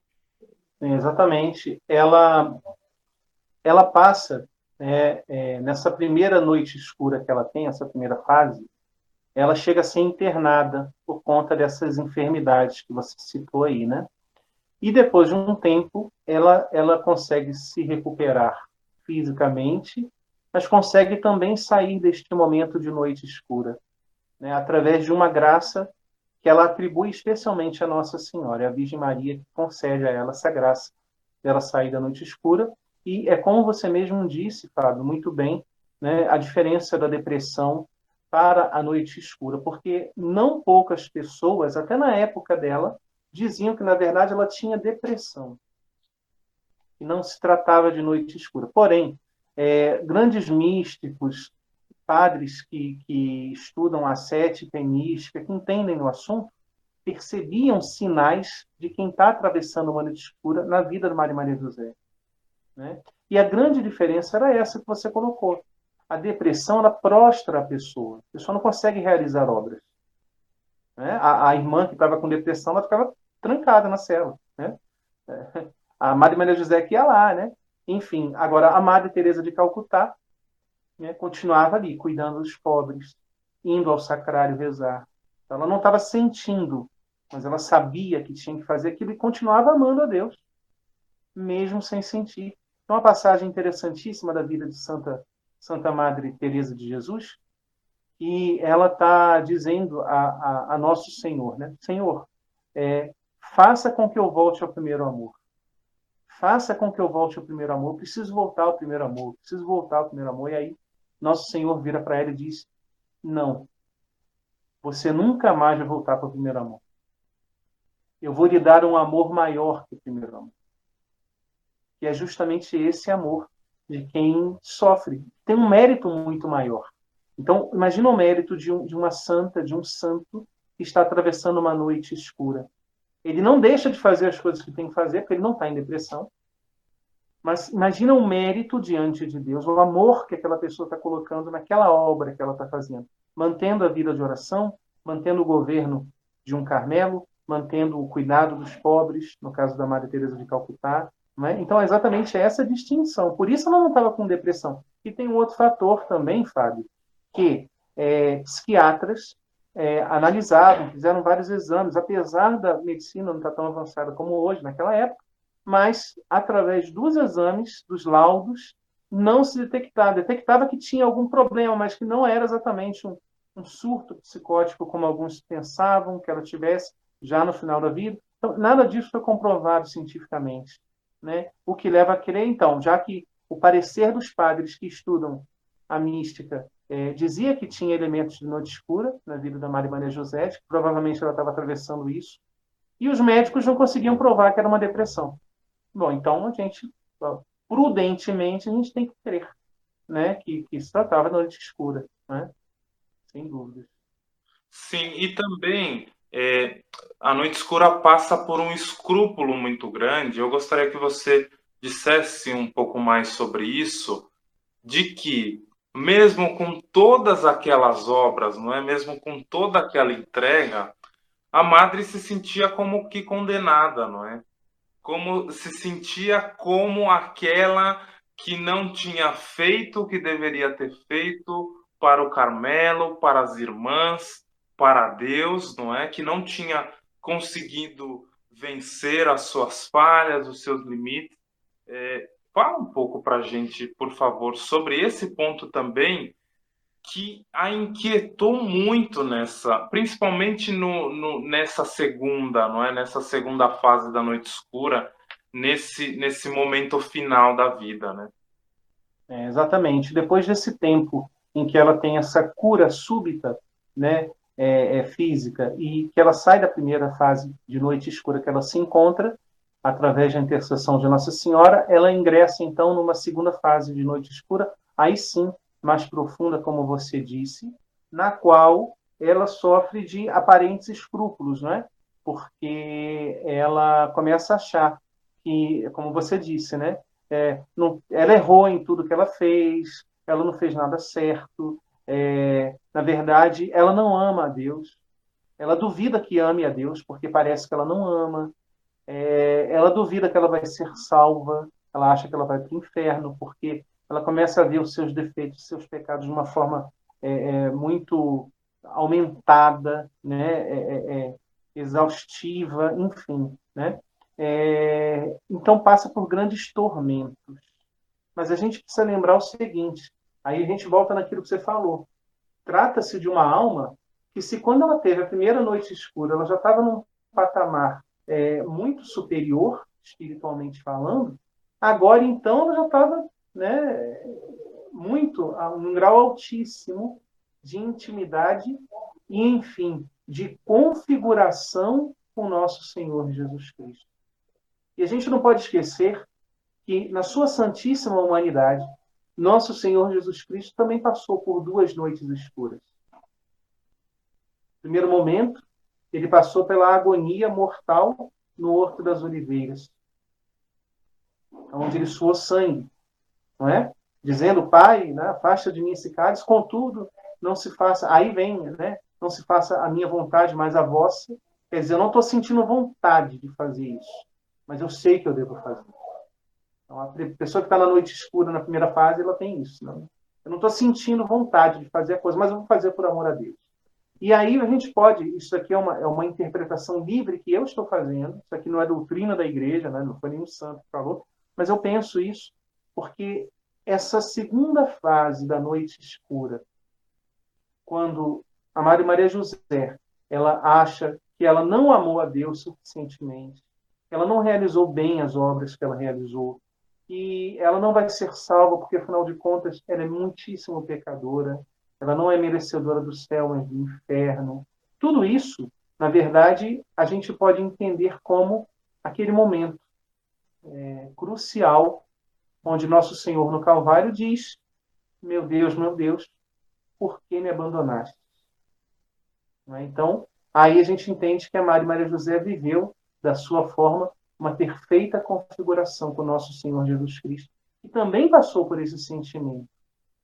Entende? É, essa é, é, é a, a, a, grande glória né, da Madre Maria José, né, humilhada, fisicamente né, já esgotada, já não conseguia nada, com fama de doida, de maluca, internada no hospital, já não estava no Carmelo, estava de hábito, mas não estava não estava dentro do claustro, onde ela desejaria desejaria ter morrido. Né? Então foi tudo sendo tirado dela, né? até esse, essa certeza da salvação, essa certeza de que amava a Deus. E para quem ama a Deus, isso é o pior golpe. Não é? A pessoa ama a Deus de todo o coração, de toda a sua alma. Você pode tirar tudo dela, só não tira a certeza de que ela ama a Deus. E até isso foi tirado, para que a Madre Maria José vivesse uma pobreza completa e radical tal qual, uma analogia, né? mas tal qual a que Cristo viveu sobre a cruz. Né? Eu, eu vejo, eu faço essa leitura. Né? Exato.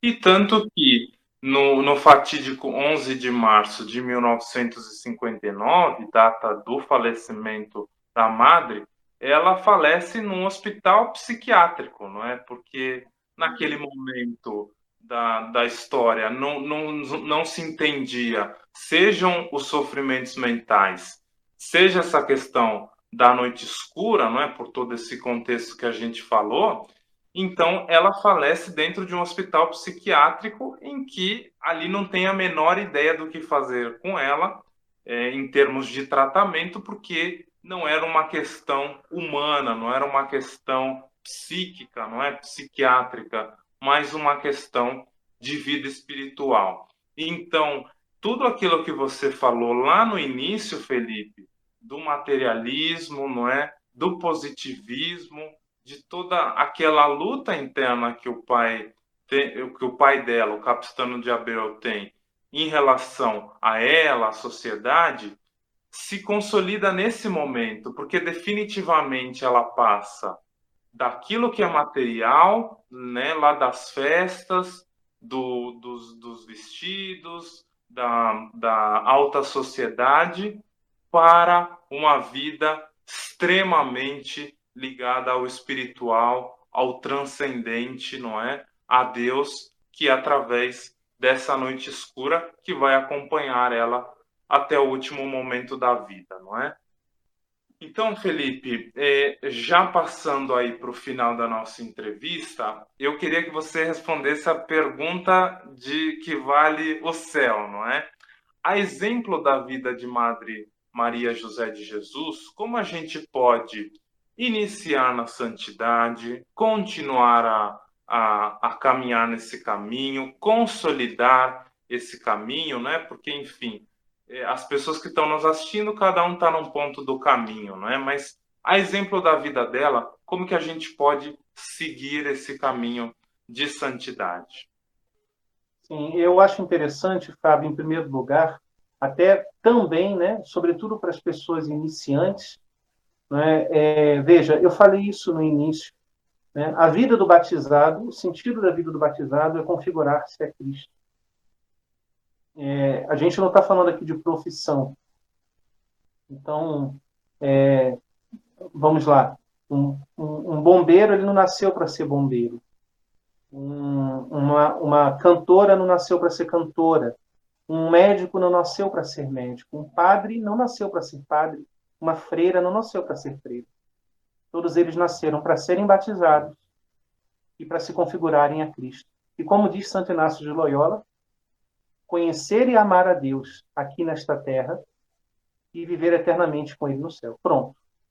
Esse é o nosso objetivo. Os santos entenderam isso e viveram isso. Não é?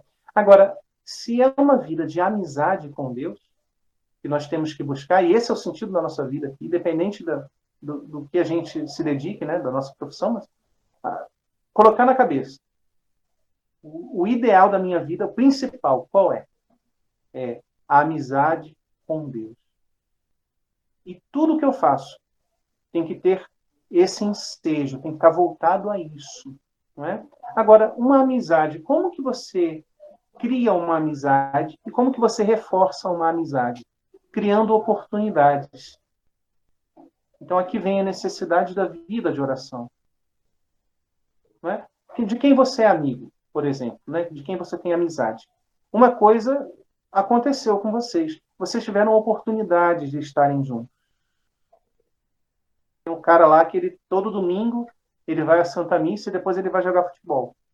E ele começa a jogar e chega um, um homem novo lá no time, ele não conhece, mas aí todo domingo eles estão jogando bola juntos, e aí no final do jogo eles conversam, começam a conversar e eles acabam criando uma amizade a ponto que chega um dia que é, é o cara convida ele para casa do outro, vamos um churrasco lá em casa, pô, leva sua esposa, seus filhos, não sei. Mas como que eles construíram uma amizade? Tendo a oportunidade de todo domingo estarem jogando bola juntos, né?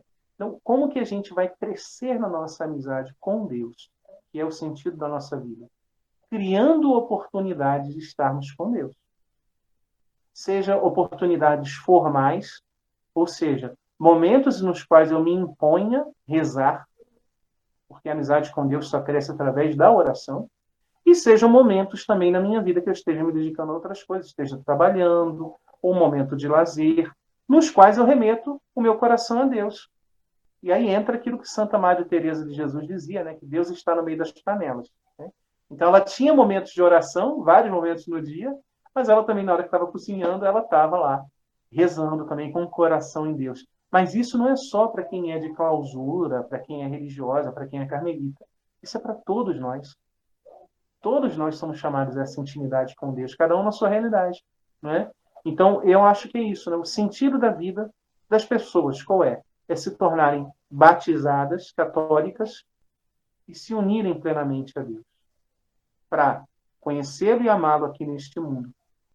E serem felizes eternamente com Ele no céu. Mas como que isso se dá? Se eu crio oportunidade, se eu busco isso. E até se eu não sinto vontade ainda, porque o que eu estou falando para vocês aqui tem lógica. Eu, tô, eu não estou falando uma coisa que não tem lógica, estou falando uma coisa que tem lógica. Mas pode ser que você está ouvindo, até perceba que tem verdade no que eu estou dizendo, mas você, a sua vontade ainda não se move a isso. Né? Você até ouve e fala, ah, faz sentido o que ele está falando, mas eu não quero, não. Né? Ou seja, a sua vontade precisa ser convencida. E aí você precisa, então, fazer o que a gente chama de força de vontade e pedir a Deus a graça da conversão. Senhor, aumenta a minha fé. Né? Essa é a principal graça que nós devemos pedir a Deus, que geralmente, de forma comum, né, a gente percebe que as pessoas não, né, geralmente não pedem fé, pedem outra coisa, né? Mas isso nós devemos pedir. Que aumente o nosso amor, que aumente a nossa fé, para que nós tenhamos mais oportunidades com o nosso Senhor. É, Fábio, uma última coisa, de forma resumidíssima aqui, eu gostaria de dizer, é, eu falei no início, senão vou ficar devendo ao povo, né? Eu falei de que explicar por que, que a Maria Maria José ganhou o epíteto de coluna do Carmelo brasileiro, não é?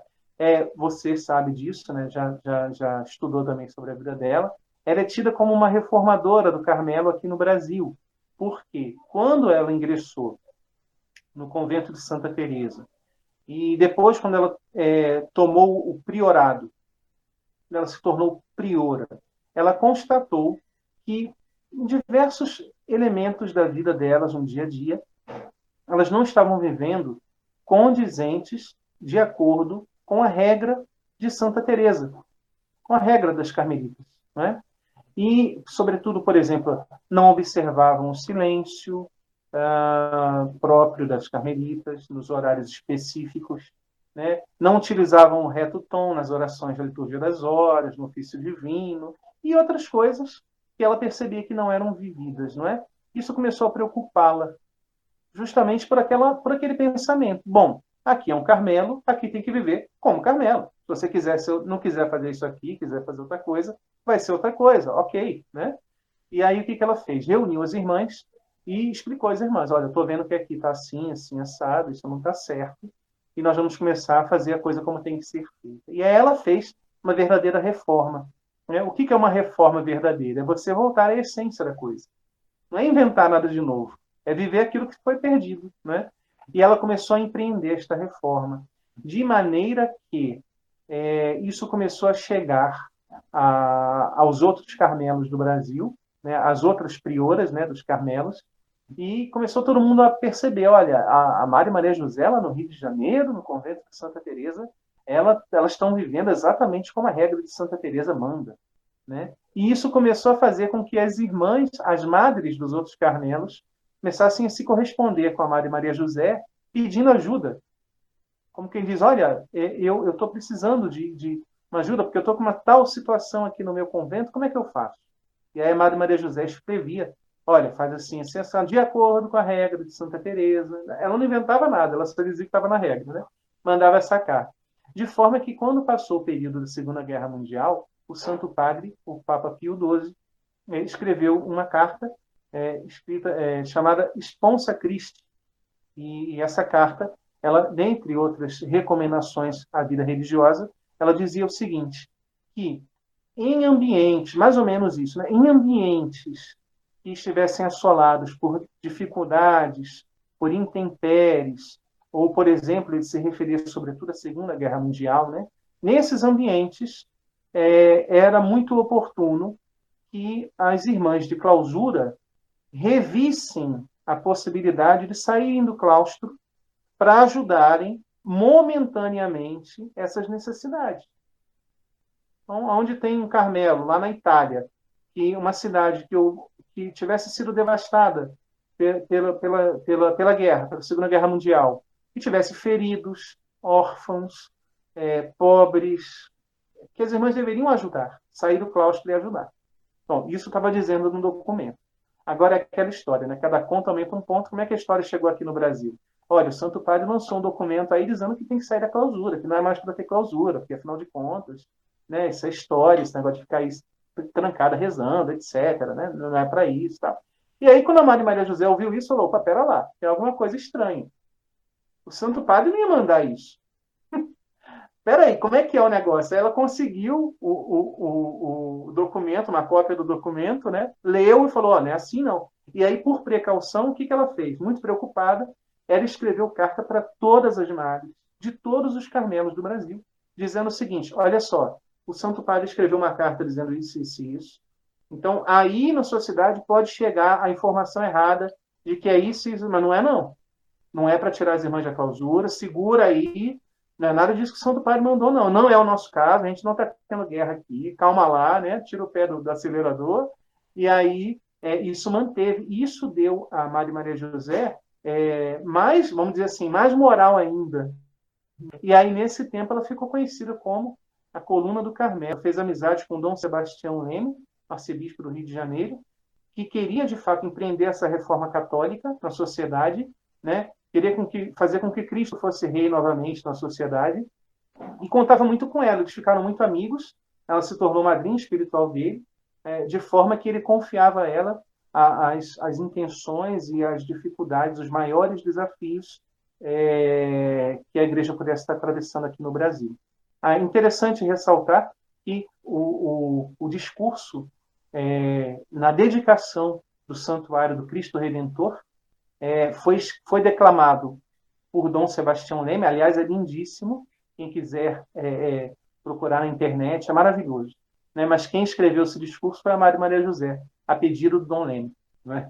Então é ela que escreveu, ela é autora, né? E ele que proclamou lá no dia da, da dedicação do Cristo Redentor. E por fim, Fábio, última coisa, prometo, é dizer que quando teve essa, essa, essas duas noites escuras que a, que a Mari teve, nesse intervalo ela ainda estava muito debilitada fisicamente, né? Mas houve a possibilidade dela traduzir as obras completas de Santa Teresa de Jesus para o português primeira tradução para o português. Mas ficaram com muito receio, por ela já estar com a saúde bastante debilitada, né? não queriam que ela se dedicasse a isso, acharam prudente que ela não o fizesse. Mas ela disse o seguinte, que seria um último sacrifício e que salvaria muitas almas fazer isso, então é esse dedicar esta tradução. E aí, todo o esforço que ela empreende na tradução das obras completas de Santa Teresa é o que provavelmente contribui bastante para que ela tenha essa segunda crise essa segunda debilidade pior, não é? Mas com esse com esse espírito de fé. Olha, eu vou fazer isso, né? Eu vou acabar morrendo por isso, mas vai ser para salvar as almas. Então, vamos lá. É isso. Exatamente. E para encerrar, dando a oportunidade de a gente ter um momento com Deus, eu peço que você encerre, não é? Rezando a oração para a beatificação da Madre Maria José de Jesus, e aqui já agradeço a você, agradeço a Clara também, que foi por ela que, que cheguei ao seu contato, as irmãs do convento, não é de Santa Teresa, enfim, que a gente possa ter essa história conhecida, não é? Mais mais mais vivida, não é? Em termos de devoção, que a gente possa exemplo da Madre Maria José de Jesus, que por enquanto é serva de Deus, mas a gente espera que seja venerável, beata né, e santa, que a gente possa de fato encontrar um caminho, mesmo nas dificuldades que a gente passa pela nossa vida de fé. Então, por favor, nos dê esse momento com o Senhor através dessa oração. Exatamente, é, Fábio. Últimas palavras. Né? Eu agradeço é, imensamente. É sempre uma alegria poder falar da Madre Maria José, né? compartilhar esse tesouro da Igreja com todos. É, muitas pessoas já alcançaram graças por intercessão da Maria Maria José, uh, até fora do Brasil. Tem relatos de pessoas que fora do Brasil conheceram a história dela, pediram intercessão, alcançaram curas, conversões, coisas extraordinárias. Né? Então, fica aqui esse convite, reforço que o Fábio falou, peçam a intercessão da Maria Maria José de Jesus. Né? Nós temos aí no Instagram, no Facebook, a página Madre Maria José de Jesus, né? E até a, quem ajuda a administrar é a Clara, que você falou, né? E você pode ali conhecer mais sobre os escritos dela, você pode conhecer mais da vida dela, porque ela também deve ser imitada em alguns aspectos, né? Sem dúvida. Então fica aí, né? Se tornem amigos da Madre Maria José, divulgadores dela também e, se quiserem, podem também entrar em contato é, com o Carmelo de Santa Teresa no Rio de Janeiro, solicitando material da Maria Maria José. né? Eles têm folders, orações, santinhos, livros sobre a Madre Maria José. E, então vamos fazer essa oração. Convido vocês agora a se colocarem também em atitude de oração e pedimos a Deus, né, por intercessão da serva de Deus, Madre Maria José de Jesus, por alguma graça que nós necessitamos agora. Sobretudo pedimos para que Deus aumente a nossa fé, o nosso amor, a nossa caridade. Em nome do Pai, do Filho e do Espírito Santo. Amém. Deus de poder e misericórdia, que tornastes vossa serva, Madre Maria José de Jesus, admirável por suas virtudes e santidade de vida, por seu amor à Igreja e ao Carmelo, e por sua constância na oração em benefício das almas. Concedei-nos por sua intercessão conformar nossa vontade à de Cristo e alcançar a especial graça que ardentemente vos imploramos.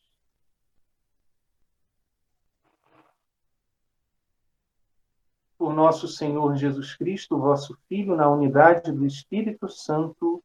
Amém.